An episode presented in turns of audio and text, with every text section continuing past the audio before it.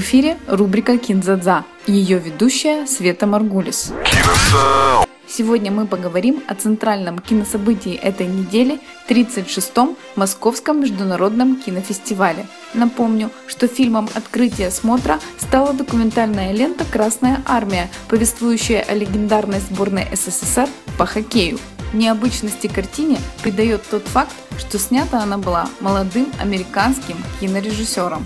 Глеб Польский, так его зовут, сын иммигрантов из России. Сам он много лет профессионально играл в хоккей, а его тренером был бывший советский подданный. Знакомство Гейба с так называемой Красной Армией началось с просмотра видеокассеты с записью игр советской сборной. Мальчика поразила эстетика игры красной машины, и уже в зрелом возрасте он решил снять фильм «Исследование о корнях ее успеха». Для этого Польский пришлось провести некоторое время в России, взять ряд интервью у бывших игроков команды и ознакомиться с массой видеоматериалов. Центральной фигурой картины стал Вячеслав Фетисов, который за 23 года профессиональной жизни в спорте провел порядка 1800 игр, был самым молодым капитаном сборной, 7 раз становился чемпионом мира и дважды олимпийским чемпионом. Фетисов долго не соглашался на интервью. Свое окончательное «да» он сказал только в последний день съемок.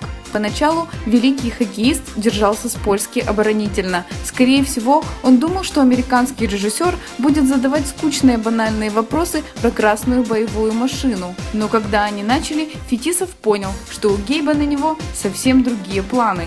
Режиссера интересовала философия хоккеиста, его мышление. Первоначальная холодность Фетисова быстро улетучилась во время беседы, и вместо заявленных 15 минут великий хоккеист отвечал на вопросы в общей сложности 18 часов.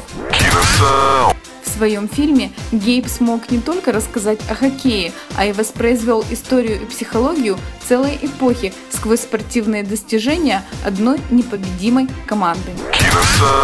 Хочу представить несколько любопытных фильмов программы фестиваля. В основной программе заявлена новая картина Валерии Га Германики «Да и да». Это первый полный метр Германики с 2008 года, когда она сняла фильм «Все умрут, а я останусь». «Да и да» расскажет о романе молодого художника и начинающей школьной учительницы. Фильме сыграли Агния Кузнецова и Александр Виноградов. Картина «Самый опасный человек» от режиссера черно-белого контроля Антона Карбайна. В главной роли снялся недавно ушедший из жизни Филипп Сеймур Хоффман. Премьера картины состоялась на Санденсе. Григорий Добрыгин, сыгравший одну из ведущих ролей в фильме, тогда попал в десятку самых перспективных актеров фестиваля.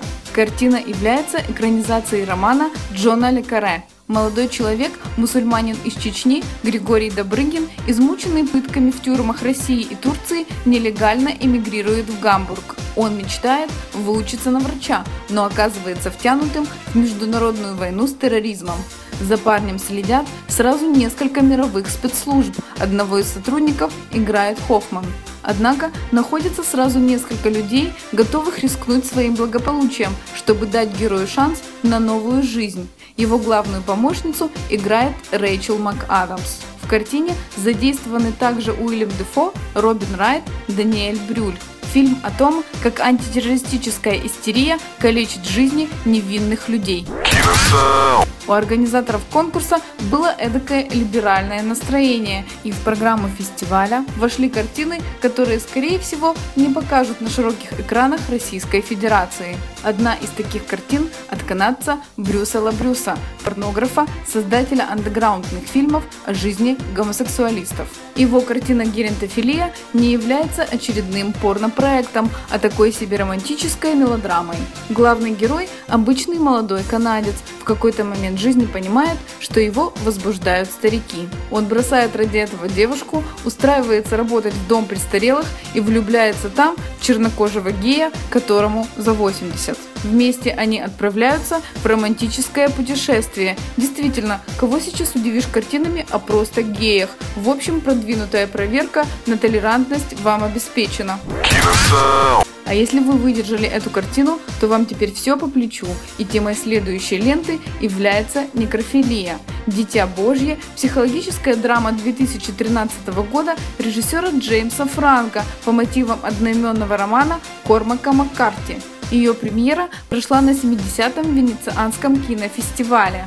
Фильм рассказывает историю молодого человека, изгоя общества, который постепенно опускается на социальное дно и деградирует до такой степени, что поселяется в пещере и становится маньяком-некрофилом. Главную роль в фильме «Дитя Божье» сыграл не сам Франко, а его друг, актер Скотт Хейс, который прожил несколько недель в лесу один, чтобы лучше понять своего героя.